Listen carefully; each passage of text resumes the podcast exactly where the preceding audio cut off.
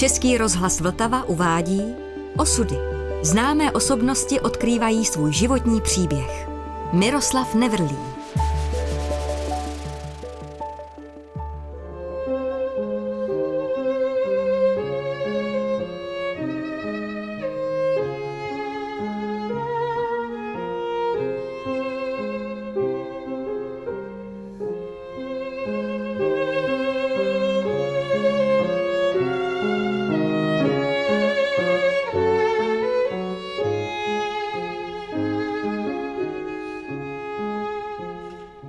Já jsem, jak se říká, nebo říkával křtěný Vltavu, narodil jsem se v Praze a moje maminka byla taky Pražečka z Holešovic, ale tatínek byl Plzeňák, to byl takový vážný, vážný pán, který uměl řadu jazyků a pracoval jako úředník u jedné firmy hornobřižské obkladačky, která byla v Horní Bříze, ale úřadovnu a velký dům měli v Praze v ulici u Půjčovny, kam jsem za něm někdy chodíval.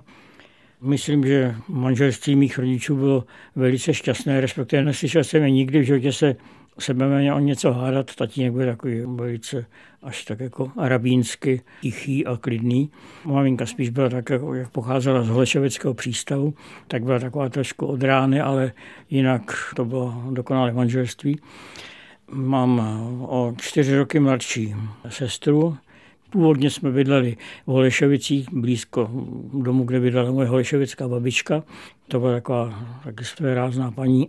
Můj dědeček, její manžel zemřel, když nebyl asi tři roky, takže já jsem ho znám jenom, že sedím mu na klíně na fotografii, která vysela u nás v bytě, ale nepamatuju se na něj. Takže pokud vás zajímá, kde jsme žili, tak pak je to, jsme se přestěhovali na Vinohrady a definitivně asi od roku 1938 jsme bydleli v takovém úředním domě v Šafoříkově ulici. Za války se jmenovala Höflerova a ten náš nový dům měl obkládačky a takže se vymykal z těch ostatních, z té ostatní zástavy. Takže já jsem jako vinohradák. Tatínek se nám mě a sestře se věnoval, přestože byl z Plzně, tak se velice zajímal o pražské památky. Mám dokonce ještě několik vzácných knížek o Praze. A tak nás o sobotách odpoledne, protože tehdy se ještě v sobotu pracoval dopoledne, tak nás zhodil se ze stolu po Praze a ukazoval nám jednotlivé památky. Víceméně jsem si asi díky jemu zamiloval Prahu. Já jsem ročník 1933, to znamená, když válka začala v roce 39, tak mě bylo 6 roků. Tak já jsem pak už jako mladík dorůstající, tak jsem za války se toulal po Praze tam nebyl jediný turista vlastně. Díky zatemnění povinnému, tak byla všude tma, tak já jsem nasával takovéto kouzlo staré Prahy, jak starého města, tak eh, malé strany. Tady byly ty domy propojeny všelijakými průchody, tak já jsem znal, Prahu jsem se vlastně zamiloval, to bylo úplně jiné město, než je to dneska.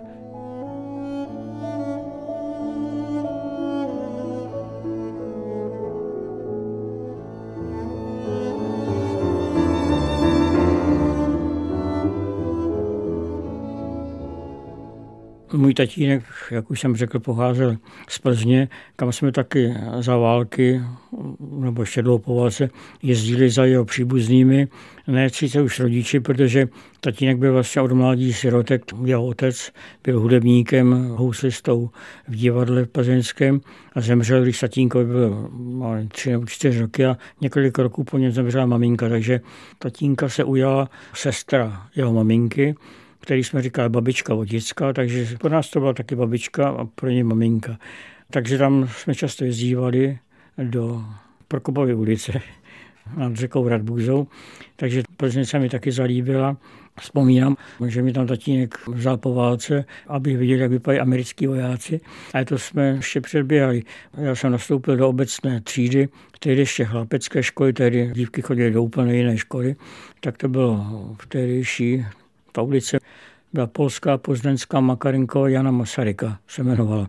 Takže Tam jsem chodil do obecné školy, ještě za války, tehdy Němci zrušili obecné školy pěti třídní a udělali jenom čtyř třídní. Takže já jsem v roce 1944 jsem jakoby vyšel obecnou školu a přijali mě na gymnázium, tehdy reálné gymnázium Věčné ulici. A pak to asi o čtyři roky později, když jsem byl v kvartě, tak celou tu školu z nějakých administrativních důvodů přestěhovali do Londýnské ulice blízko. Takže jsem to měl do, z té Šafaříkové ulice, kde jsem bydlel, jsem to měl ještě blíž. Vzpomínám si, jak jsem museli memorovat třeba skandovat nějaký německý životopis Adolfa Hitlera, ale my jako malí děti, když je někomu 6 nebo 8 roku, tak jako to nevnímá. Bude tu situaci taková, jaká je, takže jestli byla válka nebo ne, tak to si pak pamatuju až hlavně z roku 45, když jsem zažil bombardování Prahy. Moje sestra, ta to dokonce prožívala ještě tížejíc, protože to bylo na popeleční středu v roce 1945 v únoru, kdy jsem dostal zápal slepého střeva a už to vypadalo, doktor říkal, že musím do nemocnice. A tak přijela sanita, maminka plakala, doprovázela mě sebou, nechala sestru doma a cestou začali američané bombardovat Prahu. Tehdy to byla taková ta největší bombardování Prahy, které bylo hlavně valná část Vinohrad zničená.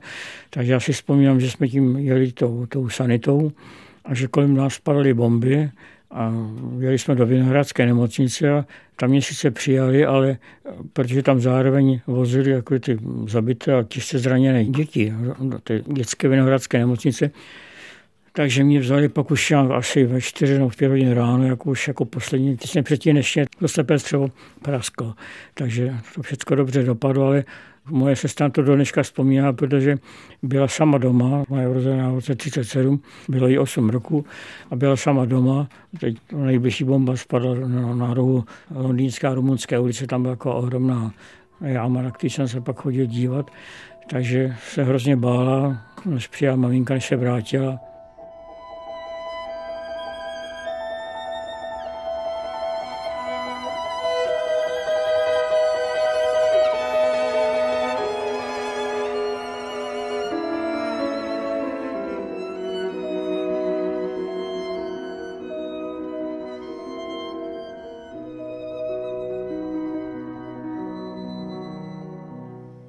Na válku mám ještě takové další vzpomínky, když spojenci létali v těch letajících pevnostech, letadla velký letali tak vysoko, že Němci nebyli schopni se střelit těm flakama, takže takže to jsme vždycky vybíhali ven a dívali se, když přeletávali třeba Čechy, bombardovat někde jinde v Německu. Ale to i tehdy jako v Praze houkali sirény, takže my jsme, byla povinnost jako se jít do, do sklepa. Tam nebyly žádné kryty, takže to bylo v prádelně ve sklepích se tam seběh celý dům, ten asi sedmipatrový, všichni tam seděli a báli se, jestli začnou padat bomby nebo ne. Každý musel mít, to bylo také povinné, musel mít přeciní takové zavazadlo se svým jménem a ulicí a adresou. Vím, že jednou maminka sehnala někde rýži, to bylo tehdy jako nedostupná komodita, a u jednoho známého řezníka, Bledečku, kam jsme jezdívali na prázdniny desítky let, takže se hnal nějaký ledvinky, takže jsme se těšili, že po dlouhé době se pořádně nejíme, že maminka to dala vařit a v tom zahoukali sirény. Maminka to zapomněla vypnout a seběli jsme do sklepa a když pak po nějakých třeba dvou hodinách ten poplach skončil, tak to bylo všechno naprosto spálený. tak maminka hrozně plakala. Ona udělala jenom polovinu těch ledvinek a když druhý den to začalo zase padat, začaly zase sirény houkat, tak maminka řekla, že nikam nepůjdeme. Všichni byli ve sklepích, bomby nepadaly žádný a tak jsme se najedli ledvinek, to si do dneška pamatuju chuť, jak to, že jsme vlastně dali před ledvinka před vlastním životem.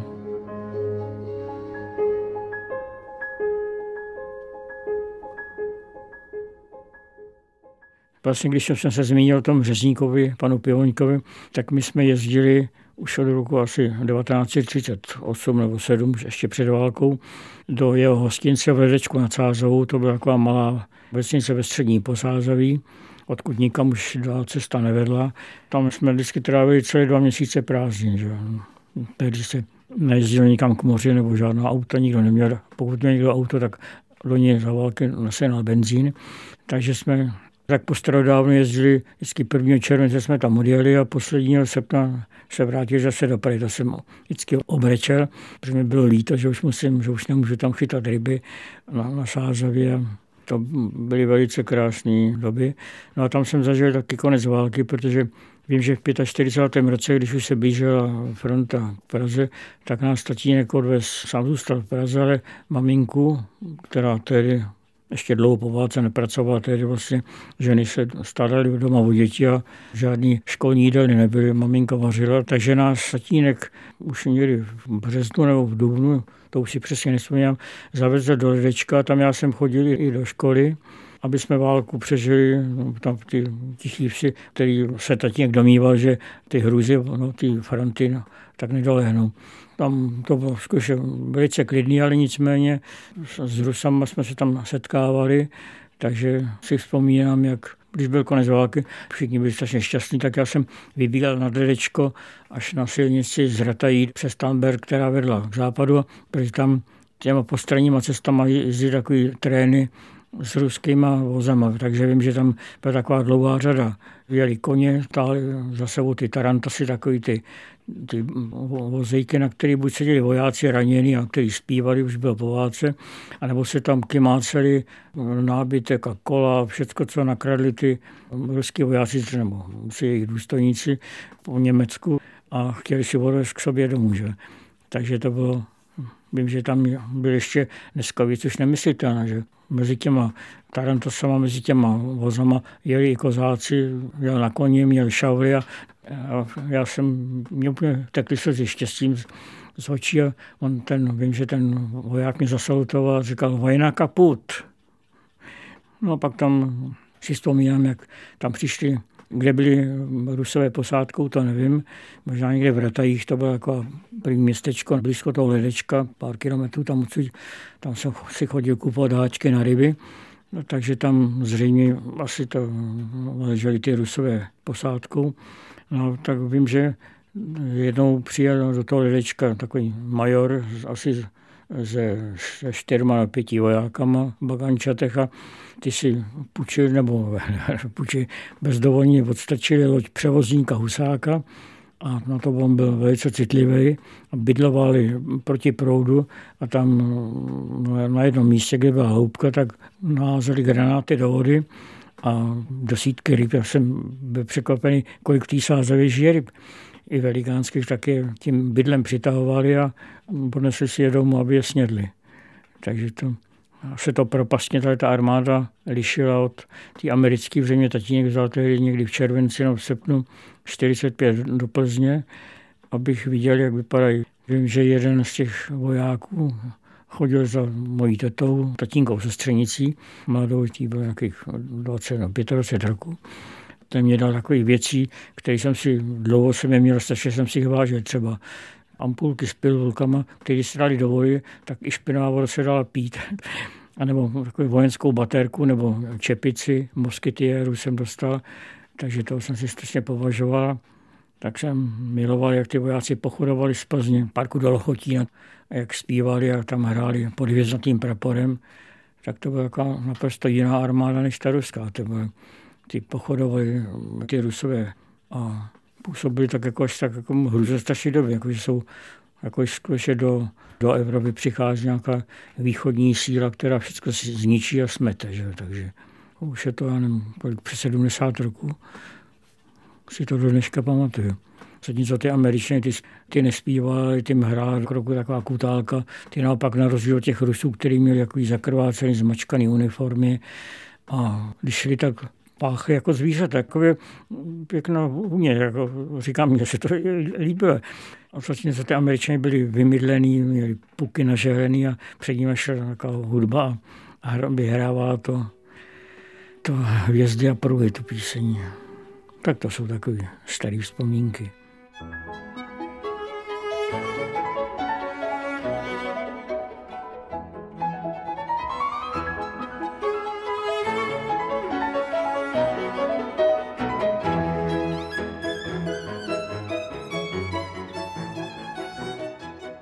Samozřejmě, když skončila válka, jak jsme se vrátili do Prahy a vím, že zřejmě jsme asi v tom ledečku nestrávili celý léto, protože si vzpomínám, že mám v deníku, a já jsem si psal deníky už od první třídy obecný, od 1. ledna 1941, protože jsem začal se chodit do školy v roce 1940 září, že jsem se dal přihlásit ke skautům.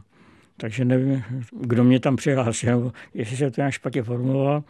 A takže já jsem už od roku 45, jako mě bylo 11 a půl roku, tak jsem se přihlásil ke skautům a strávil jsem s nimi řadu roku, ale nebyl jsem tak jako asi úplně jako pravověrný skaut, protože moje maminka naopak pocházela ze sokolské rodiny, její bratr Jiří byl náčelníkem Sokola v Praze Senu v Holešovicích a babička tam byla jakoby instruktorkou, nebo cvičitelkou se tehdy říkalo.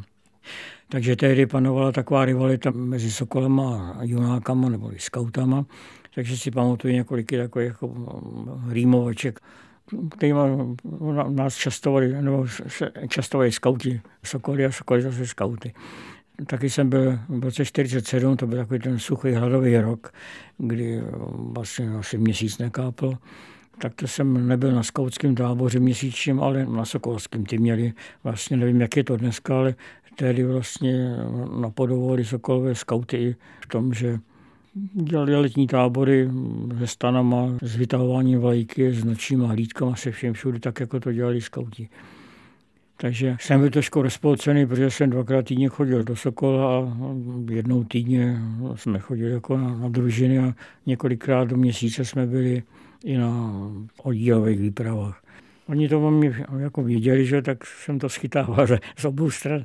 No a tak, ale hlavně pak v tom roce 48, jak už jsem říkal, tak jsem se tak jako fanfarně zbláznil těch ptáků, takže pak už jsem jako přestal docházet i, už jsem tak jako takzvaně nebaštěl, že ten, takže jsem, si našel takovou tu krásnou celoživotní zálibu, která vlastně způsobila že jsem vystudoval přírodovědeckou fakultu a přijal jsem jako celoživotní zaměstnání v přírodovědském oddělení Libereckého muzea, tak jsem tak skončil jako takový starý ptáčník.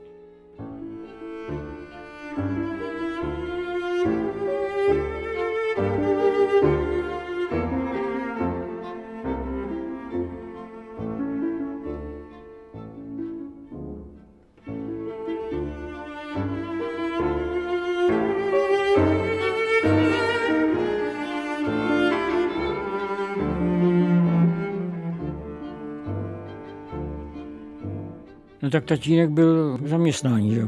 Co pamatuju, tak chodil do té hlavní budovy těch HOB, těch hornobřických okladaček, tam blízko svatý Jindřicha, takže když houkali sireny, tak asi se šel do sklepa tam, že? takže nebyl doma.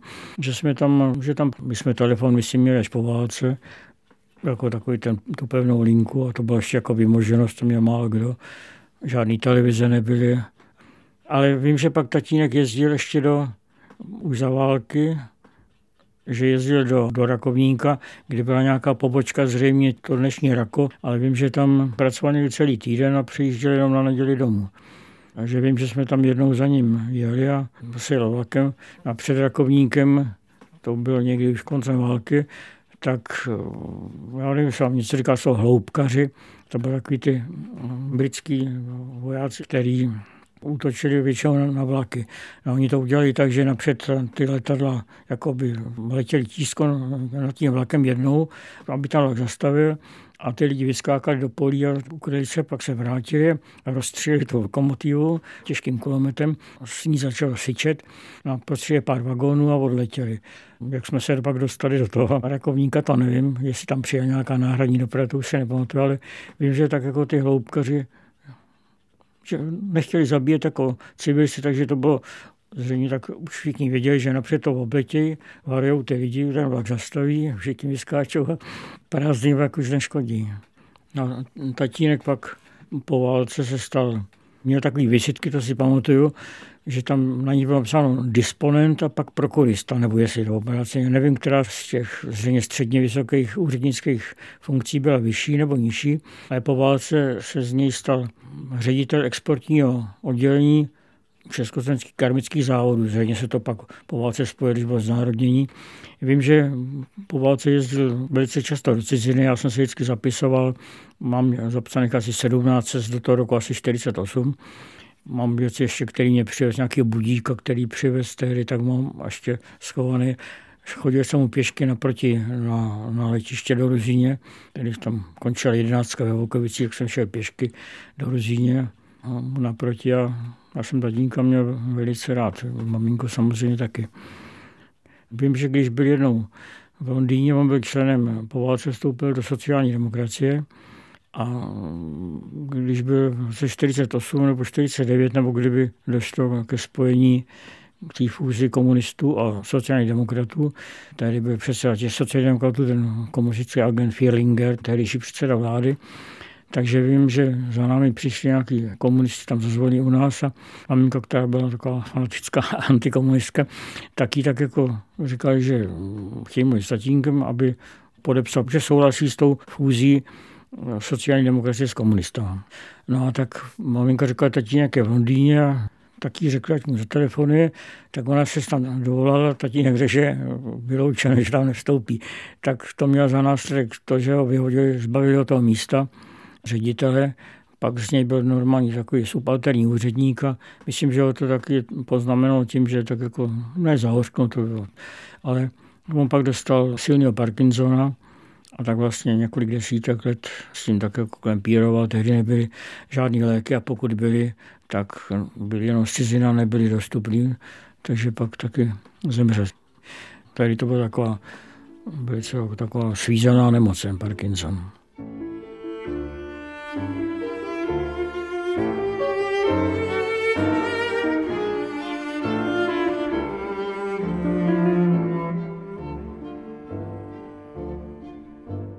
To, co ovlivnilo můj život, bylo to, že jsem se v necelých 15 letech zamiloval z takového kytěrného důvodu do ptáků, protože jsem četl v jedné knížce, která se jmenuje Hrad na podlesí, kterou měl tatínek ve své knihovně, popisoval osudy takového chlapce, který byl asi tak starý jako já, kde na přelomu 19. a 20. století žil v Pošumaví a chytal ptáky.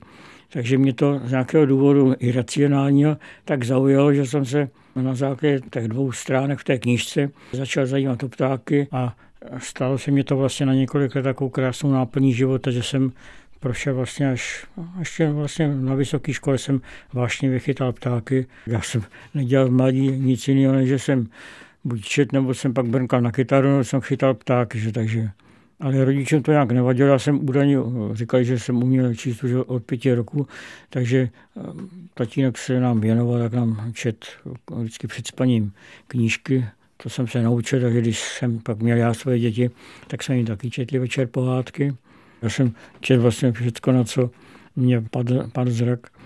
Třeba miloval jsem Jiráska, dneska se mu lidi vyšklebují, ale já jako kluk jsem vlastně tehdy se od něj přečet všecko podobně jako pak o deset let později Dostojevského jsem strašně rád, to, do dneška mám rád ruský autory.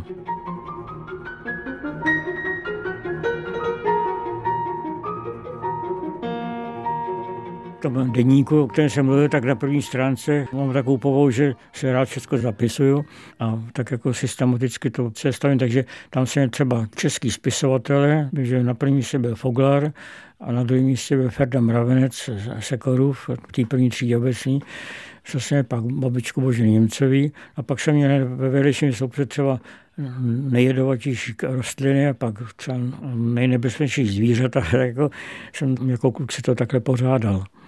Já jsem si pak v dospělosti jsem si dělal takový seznam knížek, který jsem vždycky na konci roku jsem si napsal, která kniha toho roku mě nejvíc zaujala. Asi před deseti lety jsem ten seznam hledal, by jsem ho nenašel, tak už je to. Ale vím, že tam, jako, když už jsem byl jako dospělý, takže nejvíce mě líbila ten Bílá velryba od Hermana Melvilla. To jsem považoval takovou knížku, která mě asi hodně ovlivnila. Pak tam byl třeba Knulp od Hermana Hesseho. To vím, že tedy, když jsem to přečetl, Já jsem, myslím, tady v Němčině jsem to, to čet, takže jsem tomu tehdy ještě žil, to byl nositel Nobelovy ceny, tak jsem se na jeho adresu, že jsem mu napsal, on mě poslal jako povídání o sobě si fotografii. Mám to tady někde, ještě bych to někde tady našel v těch knížkách, jako s pozdravem Herzlich von Hermann Hesse. Podle mě, jako jsem mě žil 30 let na Zlatém severu, knížka od Jana Velcla. Takže já jsem zase napsal tomu překladateli panu Valentovi a zase napsal takový dopis a poslal fotografii vlastně jedinou, která tedy existovala. Tak jsem měl vlastně celou řadu těch knížek. Chtěl jsem se na to nedávno podívat a už jsem to v těch propastech, já jsem se mnohokrát stěhoval, už jsem to bohužel nenašel.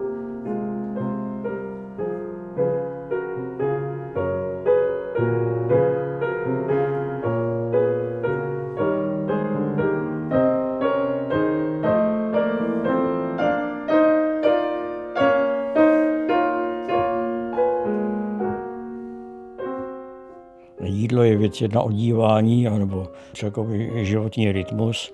Já jsem tomu věnoval některé z těch kapitol té knize Karpatské hry, tak mám to skutečně číst. Já jsem v životě vlastně žádný svůj text nečel, vždycky se tomu bránil, dokonce jsem si možná znepřátel některým pořadatelé.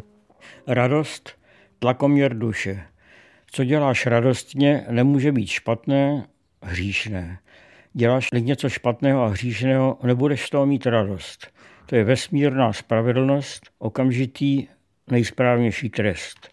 Dělat něco bez radosti, hřích a peklo.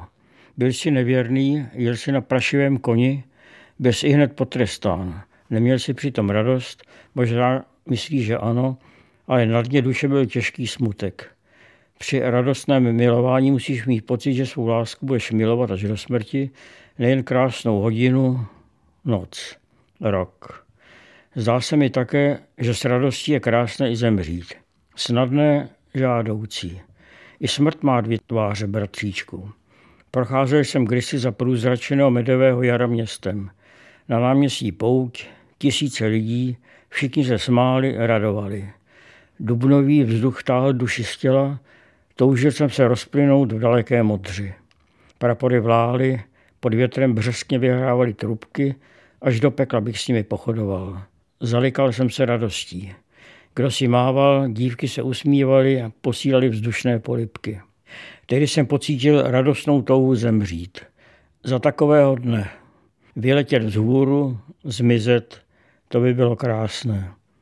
Hudba vyhrála, dudy a píšťaly svobodně a divoce ječely, jako hrdina bych stál na pódiu. I vojáci by se usmívali, z veselé pušky namířili. Vítr, vítr.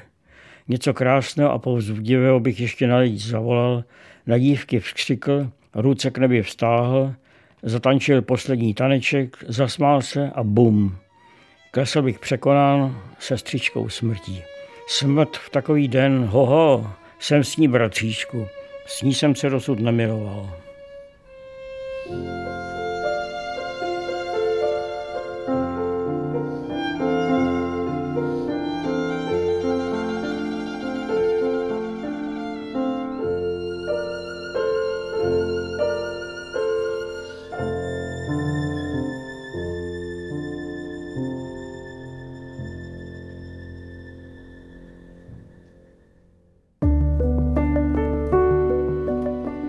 Podcast Osudy připravil Český rozhlas Vltava.